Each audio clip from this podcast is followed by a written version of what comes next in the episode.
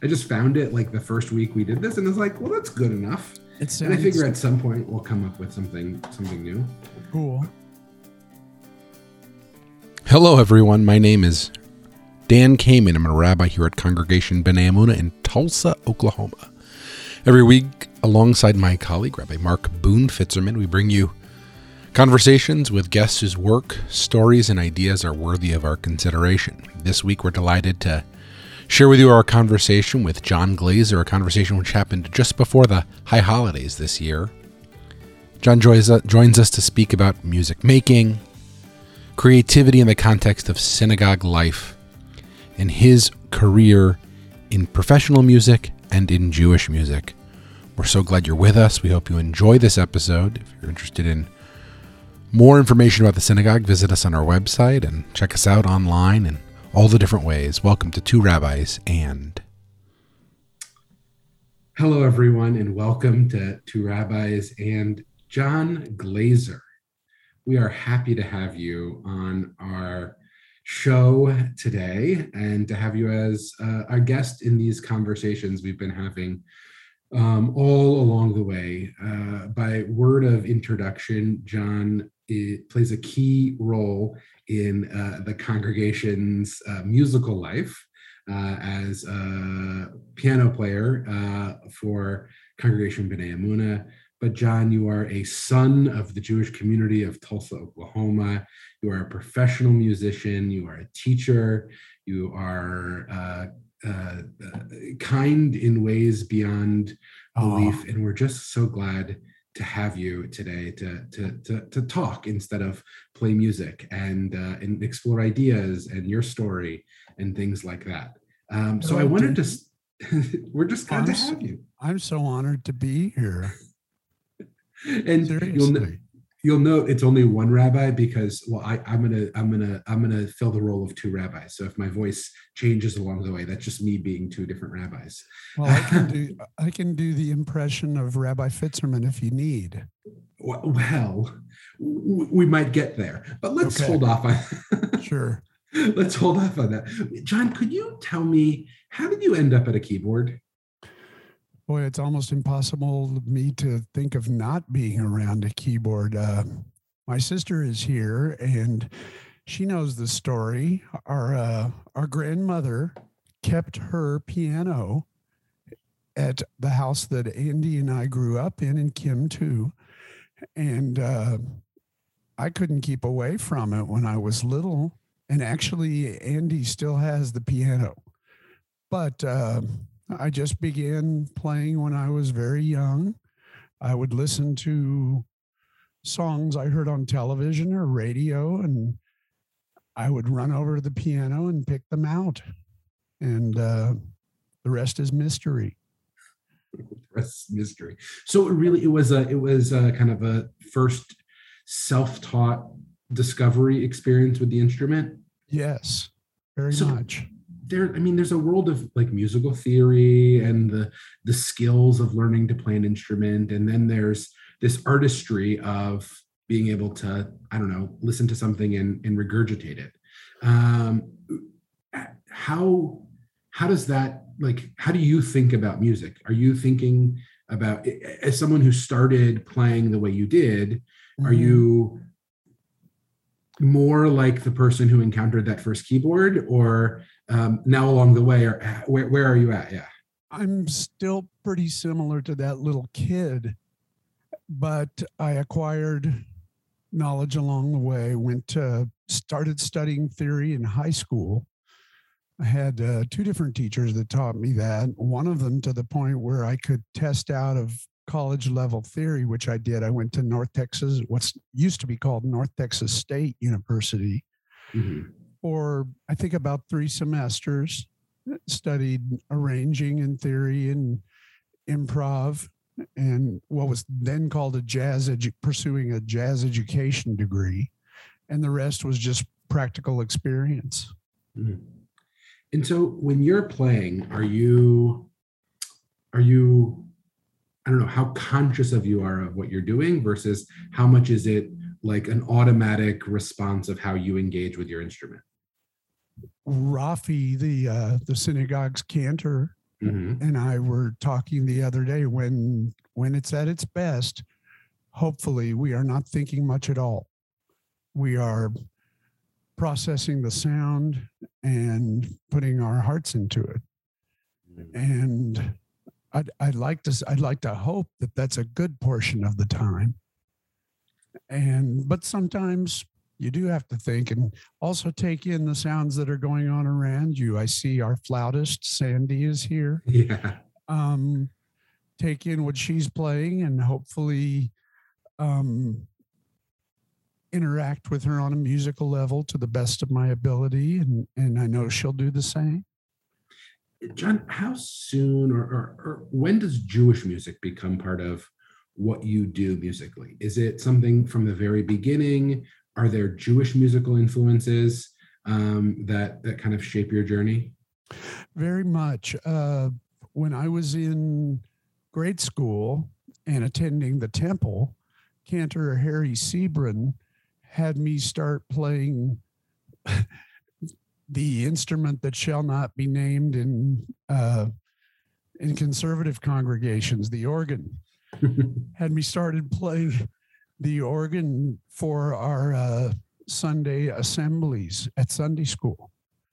Oh, so, so, as a kid, you were playing the organ in a ritual context or like in a, yes. in, in gatherings.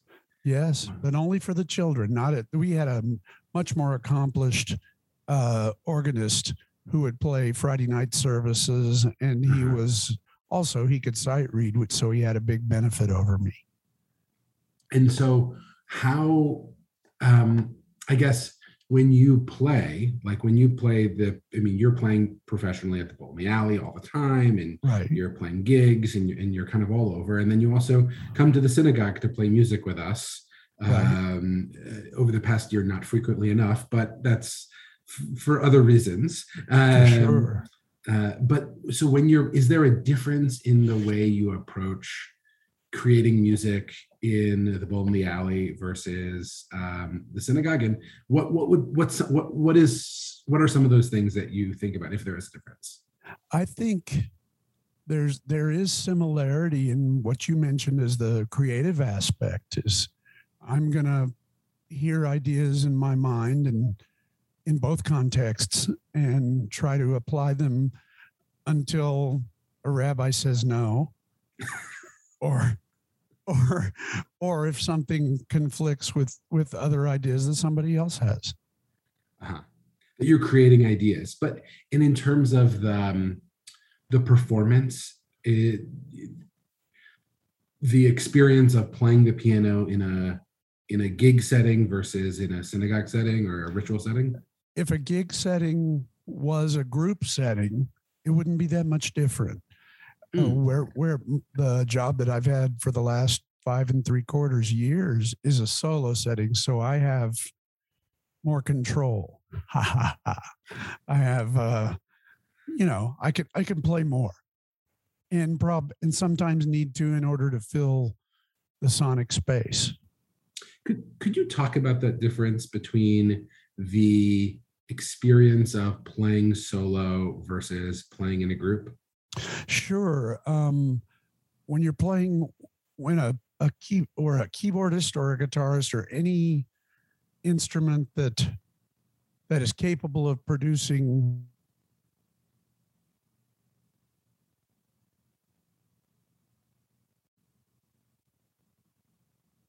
but utility to provide more rhythm, provide more sound. In other words, when Sandy is playing the flute, she's playing one note at a time, and unless she's tapping her feet with with uh, great facility, she can't uh, she can't provide the rhythms that a it's called polyphonic, more than one mm-hmm. note at a time.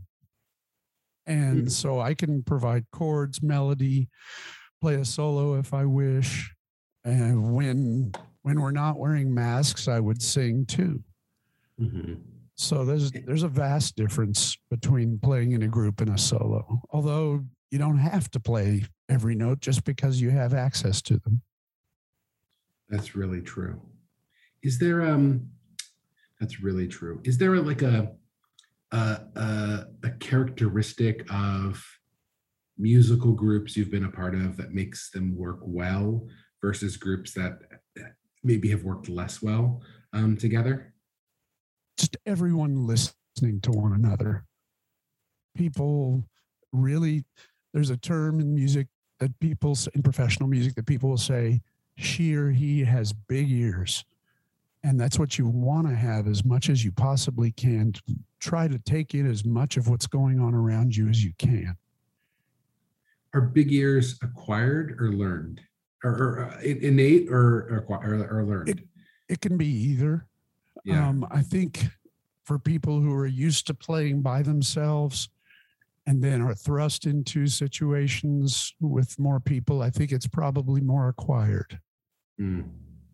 That you have to learn how to have big ears. Yeah. How, how did you learn how to have big ears? Playing in bands at an early age and actually harmonizing with my sisters. We mm-hmm. uh, we gathered around the piano and it was it seemed intuitive. We went to the right harmonies a good amount of the time. Feeling your way. Interesting. Yeah.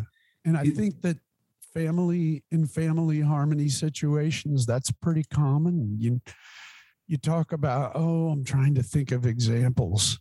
I know that in in country music and in, in other kinds of music, there are family bands. Mm-hmm. And there there's nothing like family harmony harmony because of physical structures, the the the mechanism that creates the voice, the vocal cords, the throat, the nose, things are similar.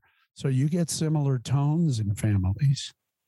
So this means the Glazer family was always playing music as as a household?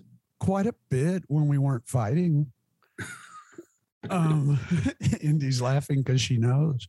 Um we yeah, we. I mean, we would do that pretty frequently, and my my mom loved the sound of music, and my dad didn't cheer didn't chip in as much as I wish he would have. He's actually served as a substitute cantor at the synagogue oh. back in the day, and I didn't ever get to hear him, but people my whole life have been saying your dad had a really good voice. But he wasn't part of the kind of musical production in the in the household but had the voice and had the yeah.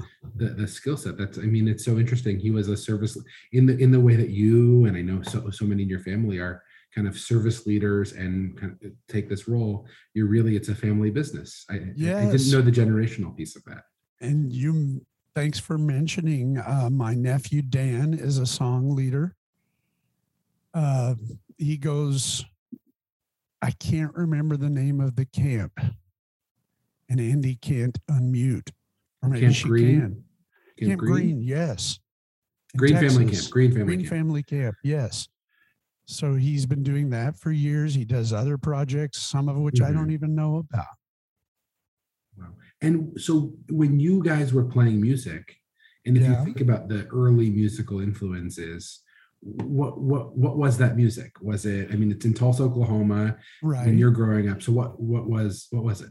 A little bit of folk music, but and I guess maybe this would be called folk music. Uh, in musical theater, we did songs from Oklahoma, and we did songs that our parents would sing in the car on vacations. Some of which were uh, college fight songs, some of which were service U.S. service fight songs. Mm. Um, not even fight songs, just U.S. service. Oh, there was this one song about uh, about food falling off the table that I can't remember. That was a it was a Navy kind of a fun comedy song, and uh, it was like food that they give us, they say is mighty fine. One jumped off the table and killed a friend of mine. I don't want no more of Navy life. Anyway, so those, yeah, that's the one. So they were, I mean, just silly songs that, and this extended into our uncles uh-huh. on my maternal side. That that uh, we had a uncle in Kansas City who played accordion and he knew all these songs. My uncle in Massachusetts, he and it was hilarious because I'm actually very slowly writing a compilation of short stories and I'm including that my uncle in Massachusetts, who was about five feet tall, and my dad, who was about six feet four, would sing these songs together and get the biggest smiles on their face and have the time of their lives. That's incredible. It's joyful stuff, you know. And how do you think? Yeah.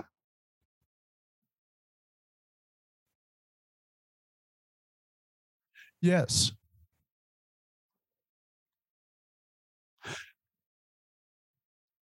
Yes.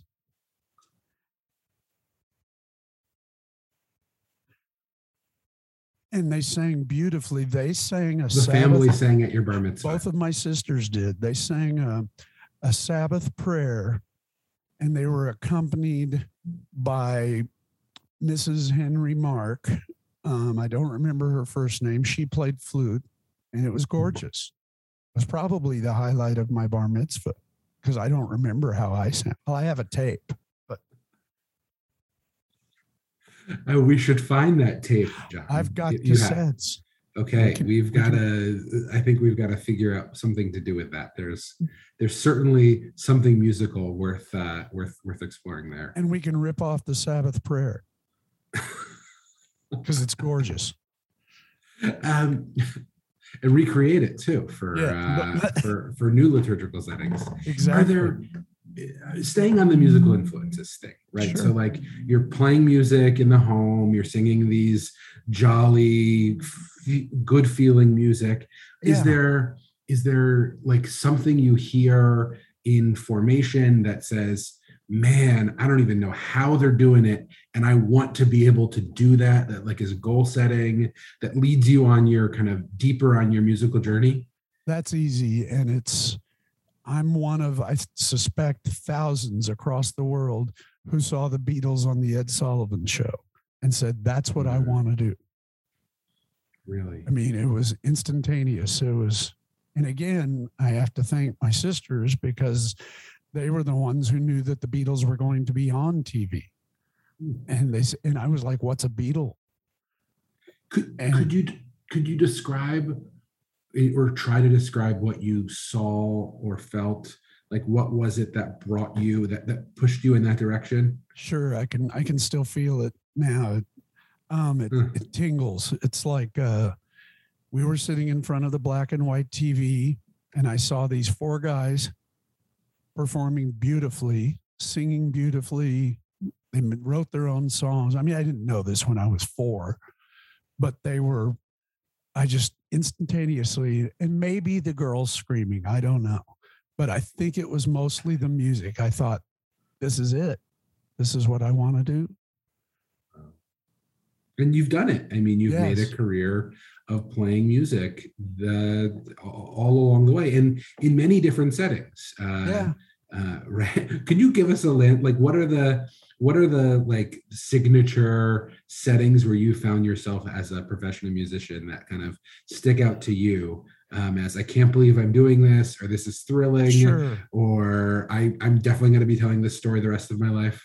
And there are some of them, some of the sto- uh, one of them is just gorgeous, but I don't want to take up too much of our time. I guess I could. What do you think? Yeah, of course. Okay, we're here. To, you're it. You're the guest. I'm, but you're the moderator. So the very first time that I'd say that what was happening, the interaction between the players and the audience that I was completely blown away was there used to be a center in Tulsa for what at the time were called mentally retarded children and autistic children. And it was mm-hmm. called the Hissom Memorial Center. And my little friend and I, his name is Steve Smith, he was a drummer. We had been rehearsing for days, working up a zillion songs, you know, Beatles songs, Rolling Stones songs, um, Grand Funk songs, Three Dog Night songs. And we went to my dad and we said, Dad, we want to play. We want to play somewhere in front of people. And he called Hissom Memorial Center and said, My son has a mm-hmm. little band. They want to do a show. And they booked us. And actually, I have it right here. Dad, I didn't know this until he passed away. He kept a log of all gigs I played in the first several years of my career. So this was, he doesn't have the date on this one. It just says 1970. Hissom Center, and we got paid $125. And I think we played for 35 minutes. And at the end, first of all, the kids were jumping up and down, cheering, having a blast. And at the end of the show, for whatever reason, maybe we'd seen somebody do it on television. We, Steve and I, we were 11 years old. We decided we would go to the kids and shake their hands and thank them. And we did. And this one little boy was seated in a wheelchair. And he said, Thank you. And the entire room, including the nurses, got silent. And we thought, uh oh, what have we done wrong? And they began leading the children out of the auditorium, I assume back to their rooms. And we did ask again, one of the nurses, did we do something wrong? And she said, no, that little boy hasn't spoken in two years. And mm. we thought, wow, that's that's impact. That is mm. that's important. That's that matters. And that was just important, just as important to me as anything I went on to do over the last 40, 50 years. Oh my wow. Wow. Yeah. That is we a learned- powerful. We learned he was autistic, which at the time we didn't know what that meant. hmm You know, we the spectrum was not discussed at the time. And over the years, though, and I know that Steve, the other, the other musician who was a drummer, he has a picture on one of the walls of his home of Leon Russell talking about doing a show at Hissom and having the same experience. Wow. I mean, talk about music being able to connect to people. Yeah, That is um, tears in the eyes for sure. Wow. I'm glad. Um, and, and I mean, you've continued to play in settings like that. You you still have a gig at the re- retirement center. What what is it like to play music in in settings? Maybe uh, you know the Beatles are up on stage on the Ed Sullivan Show, and you Right. are in Zero Point. Which uh, what's the experience of producing music in, in those settings, and, and what do you bring to that, and what are some of your goals, and and and, and what's that experience like for you? we i've done it with several different singing partners um, the woman i play with or perform with now stephanie oliver uh, she is brought to tears many times seeing the reactions of the residents and the patients she uh, and jim jakubowicz the is he ceo or coo I think he's CEO. I think so too, of the retirement center. He's he told me several years ago, he goes, I just went to a seminar where we learned that as far as cognition goes, music is the last thing to go. And we've Mhm. seen it proved time after time. I've been playing there steadily now for gosh, 19 years. And so at least once a month. And we saw a member of the congregation, his mother, who hadn't, just like just like at Hissom, hadn't spoken in years. this one day we finished performing an hour long show and she's on a stretcher and she's being wheeled out and she's singing so long it's been good to know you and everybody just went oh my gosh. And these these are these are cherished experiences. Talk about i mean music moving people and yes. doing what music should do absolutely. um, creating experiences. And like you said it doesn't matter the setting. It doesn't matter if it's a a tiny little room in a retirement center in Tulsa, Oklahoma with eight or 20 people or an arena with thousands of people. It doesn't matter at all. It's it's if you're making people feel. It doesn't matter if it's a, a nightclub on a Thursday night with a couple sitting at the bar saying, that's beautiful, or or or a a gentleman crying because the song reminds him of his deceased brother. Mm. It's it's all beautiful. That you know that reminds me. One of my one of my teachers in rabbinical school, one of my rabbis, mm. used to always say when he was a congregational rabbi, um, or when he was in community and, and doing the work uh, uh, uh, of, of, of leading community, that he always stopped counting at ten, right? The the uh, the number 10 obviously being a reference to quorum and minyan and but he's like right. that was that's all that matters. You it is all that matters you get the num and then okay there's 500 or there's 30 you stop counting at 10 and then you create community and you create the experiences. So is that what um, you feel or experience too? Yeah you know I, I, very much so. I, I think it's one of the reasons that i'm drawn to tulsa to our to our community um, where we are um, in in raw numbers, we will never match Los Angeles right. or Miami or New York City. Um, but it, but not at almost. It it actually doesn't matter because right. what matters is uh, who's in the room and what's the experience that we're going to be able to create for those people in the room. And by the way, nowadays it's not even who's in the room, who's on Zoom, right. um, and who's able to tune in and who's able to take the what we're able to to do, whether it's podcasts like this or um, or the high holidays, which we should, uh, I guess, talk about as well. Um, Can I ask you one more question first? Yeah, of course. Yeah, yeah.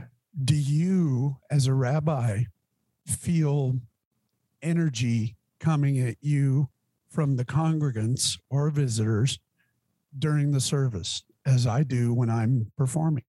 Oh, for sure. You okay. know, that's and I would say that's been maybe the most difficult thing about surface leading on Zoom. Mm. Um, that you know we've been and and in in in the hybrid experiences that we've been uh, experimenting with over the past um, couple of months, we we have people in the room now and people are singing, but there is something about um, not singing alone there's something yeah. about knowing that what we're doing is leading. And on Zoom, and there are settings where you get that feedback in ways ways that we we do feel that, and, and, and absolutely. But um, but yeah, it's I don't know. Maybe it's it's that flow. Um, yes. I like what you describe you and Rafi thinking about saying earlier that there are times in which you stop thinking um, yes. and which it is just being carried. And I think that is achievable or e- more easily achievable when you're in a room full of people who are who are there to carry. Absolutely. Um, you know uh, it's uh, the I, am very glad that this year when we gather for high holidays and the way we're um, unfolding things is that we're going to have our band back to, we're getting the band back together. You know I've, I thought we should like have an opening montage of like us driving around in a pickup truck and you guys all hopping in the back. Um, no alcohol. um, that, but that, um, that, uh, that, that, that experience of producing music itself um, uh, together um, is is transformative, and yes. and, and I actually think it it helps bring more people along um, when the music is uh, just loud enough but not too loud that you can sing, you can hear yourself, and you're not worried about others hearing you, so that you can build that cacophony. Um, yes, oh, that I mean, yeah. Let's let's get there soon. it, it is the best. Um, we've Julie asks and, uh, and, and points us in the direction of another part of your career because you have played in rooms where there aren't that many people, but I know that you've played in rooms where there are lots and lots of people. Life on tour. So she highlights wilderness, and I'm not sure what she means by wilderness, but I'll just say the word out loud. And then the Judds. Any any stories from those experiences? Sure, the ones from wilderness I probably shouldn't share, um, but we were a a rock band here in Tulsa Okay. that gained gained some notoriety, and we were darned good. We uh, we tackled uh, some pretty tough music at young ages, and and I'm still in touch with one of the guys. He's one of my closest friends. He still lives here. He's a physical therapist here, and he's an outstanding bass player. But um, I don't know if you've heard the band Yes. They were Yeah. a progressive rock. They're still Mhm. together, but they were a progressive rock band uh, in the 1970s. We would play their music, and we we played it, played at Cain's Ballroom a couple of times. We um, we played a lot of high school proms. We played we played wherever we could. Dad has those those gigs listed here too. And uh, but uh, and then the Judds came much later, in 1991.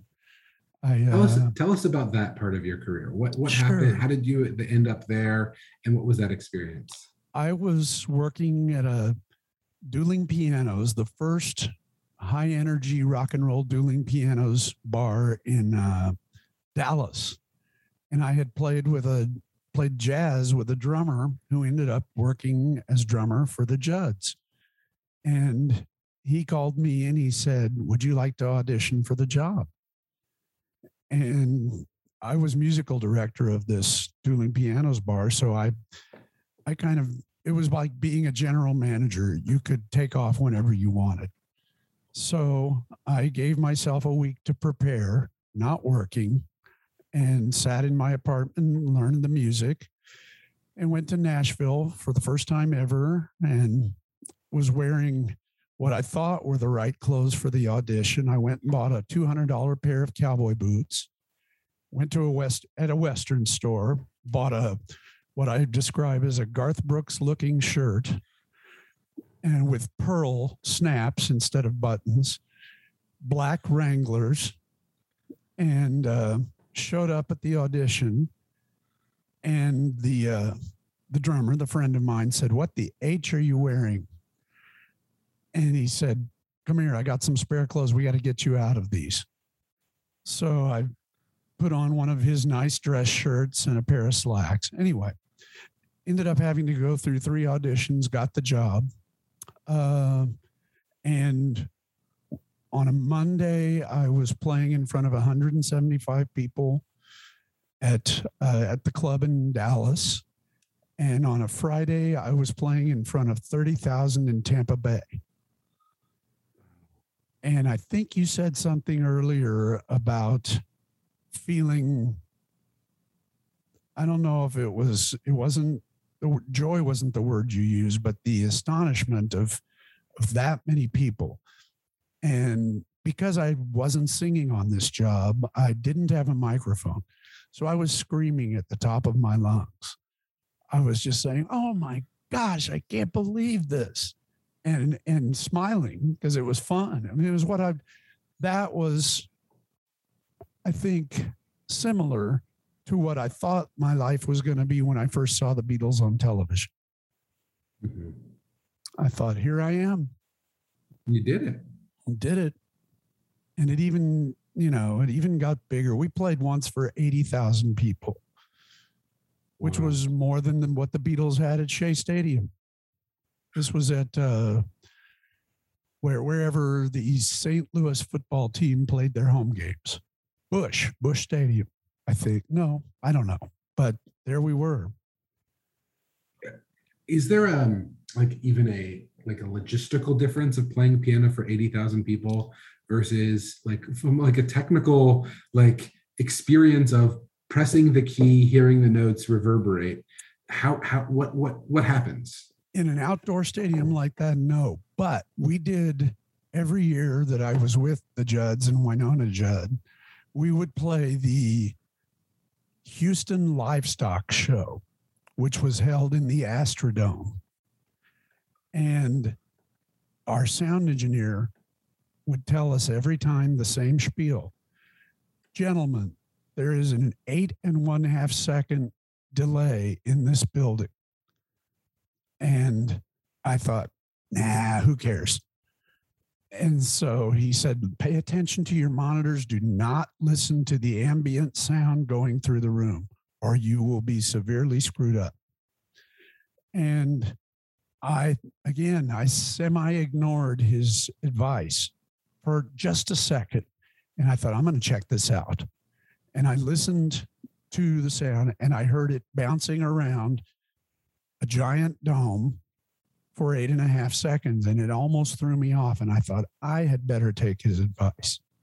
And I just riveted my ears on the monitor on the speaker beside me.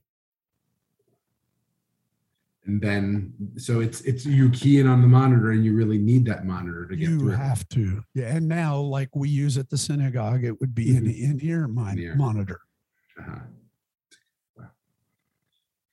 Um, okay, so a serious question: Do you still have that outfit, and will you be wearing it to high holidays this year? I could, I could go purchase another. I would want to, you know, I'd want to update. Times have changed. uh, I think I think people would be very pleased at such an experience. So it's it's in your choice. We don't make you know wardrobe directions, but you know you'll you, whatever whatever happens happens. As long as there's a yarmulke. Yes, that would be great. That would be great. And so let's talk about high holidays for uh, for a few. We have just a few minutes left um, before we conclude. Um, and you've been playing high holidays for for many years now. Fifteen years? Is it I think 18. longer? I think years. 18. Wow. And um, but in in some ways, this is a, a continuation of that the that organ playing you started doing when you were in your own Jewish educational experiences and, and kind of playing music in that way. What do you um, hope for as you as we're thinking about high holidays, the high holidays? I mean, all of us here and many people who are listening are thinking about getting ready for the high holidays. What do you? How do you prepare for for the high holidays? I think this year it's it's going to be very moving because we didn't get to do it last year. Um, and you stressed that to me in a talk that we had with Rabbi Fitzerman. And uh, it's, you know, it's, I think not just for me, for every single person that is able to show up, whether a musician, non-musician, anyone, rabbi, any both of the rabbis, Mhm. Cantor Rafi, it's it's it's going to be meaningful for us for a long time. It's a powerful experience. It's It that is- e- big year moment. yeah, e- even in in regular years, it's powerful, and it's it's for me. It's always when I first came to the synagogue, I would try to balance. You and I had spoken to a group of teenagers once, and we talked about how once you've had the experience of of attending on a regular basis services, which I hadn't had because I was on the road. Um, I always try to balance getting some spirituality out of it, which while doing while doing the music, it's harder at high holy days. I find because there's so much music, but I still try to find. I try to find those moments during Amidah. Mhm. Those moments for quiet. Those moments where it can actually be our our, our expression of, of prayer. Because Yes. as leaders, as I mean, we call we call the band Klei Kodesh, which means holy vessels. Um, and I love that name for the I do for the for the for the group because it it it it, it, it reminds us of this um responsibility we're, we're holding we're holding it we're hoping to be vessels and also that us our work as vessels as a as a team that's putting it together can Yes. enable other people to use that for their prayer experience or their reflective experiences or their or they're snoozing off because it's Yeah. services and that's what people do too sometimes that that's okay we can see that's okay I never so caught up in my own world sometimes in high holy days Mhm. didn't think that you're using Amidah for the same purpose as I am. yeah Well, everybody, the whole congregation is, but you're seizing the moments that you get. trying to I mean, Yeah. and it's and it's and it's a and and and maybe that also speaks to one of the challenges of prayer the more you do it the more familiar you are but also Mm-hmm. the less magical it might be or uh, in terms of its ability to create wonder or create this so it's always this balance of familiarity and newness of performance and prayer of bringing people along uh, julie puts the word kavana the Uh-huh. intention um, my favorite translation of that word is heart pointing like where are you going to direct your heart and keva the structure what what Mhm. notes going to get pla- played next and how are those family voices going to layer in together i I see know. Ken put that up, put up just what you said. Yeah. Yeah heart alignment yes. Yeah. exactly ken. Like we're, we're we're trying to balance all of this and i don't know i i i, I know always every time we do it at some point we'll get there as you Yeah. described um, early on. There's going to be a moment there's going to be a, a piece is there a part of the service that for you is more reliable to achieve that than other parts of the service? You mean in in in in high in holiday conjunction with the Amidah or? Or like is there yeah or is there is there a part of like what if you were to think about like the music we produce over the high holidays and most of it stays the same and of course we're changing things year over year and all the things but like the general structure is the same. Is there a part of that a, a moment a musical piece that you, when we're coming up on it you're said oh this is probably where where i'm gonna get lost or I, I I, am say- feeling it musically two places, okay El Malei Rachamim Mm. and um, the entire last service of Yom Kippur. uh, Neela. Ne'ilah, yes. Thanks Oh, for for helping sure. me. Yeah, Ne'ilah is. I, I'm with you on that. And for me, it's not. Not only is it Ne'ilah, but it's what is that? piece? Uh, it's um, uh, If it be Petach your Lanu will. Sha'ar. Which one? Petach Lanu Oh, Sha'ar. That's so powerful. Petach Lanu Sha'ar. Yeah. And Sandy's nodding her Yeah. head, and I'm seeing other people. So Yeah. let's get there. Let's do Yeah. it. I mean, I'm we're ready. here. We are a week away. Next week, we're actually going to get together and we're going to be able to to to to start Hmm. our work as a um, as a synagogue uh, band, getting ready for the holidays. Julie aptly asked, "Is it time for a new CD?" I think it's always time for a new CD. Always time to be putting out more recordings. Oh, and we're going to start rehearsing. We're going to start making this music, and Yes. I hope that this. Um, I, I don't know. John talking like this has really uh, um, uh, got me in the high holiday mood in a in a new and refreshed way. So I'm glad this is working out in this way. Same Um, here. It's we're, we're coming up on time i'm noticing that and i wanted to uh, just uh, remind folks about high holidays and, and all the things that are coming up on the synagogue calendar.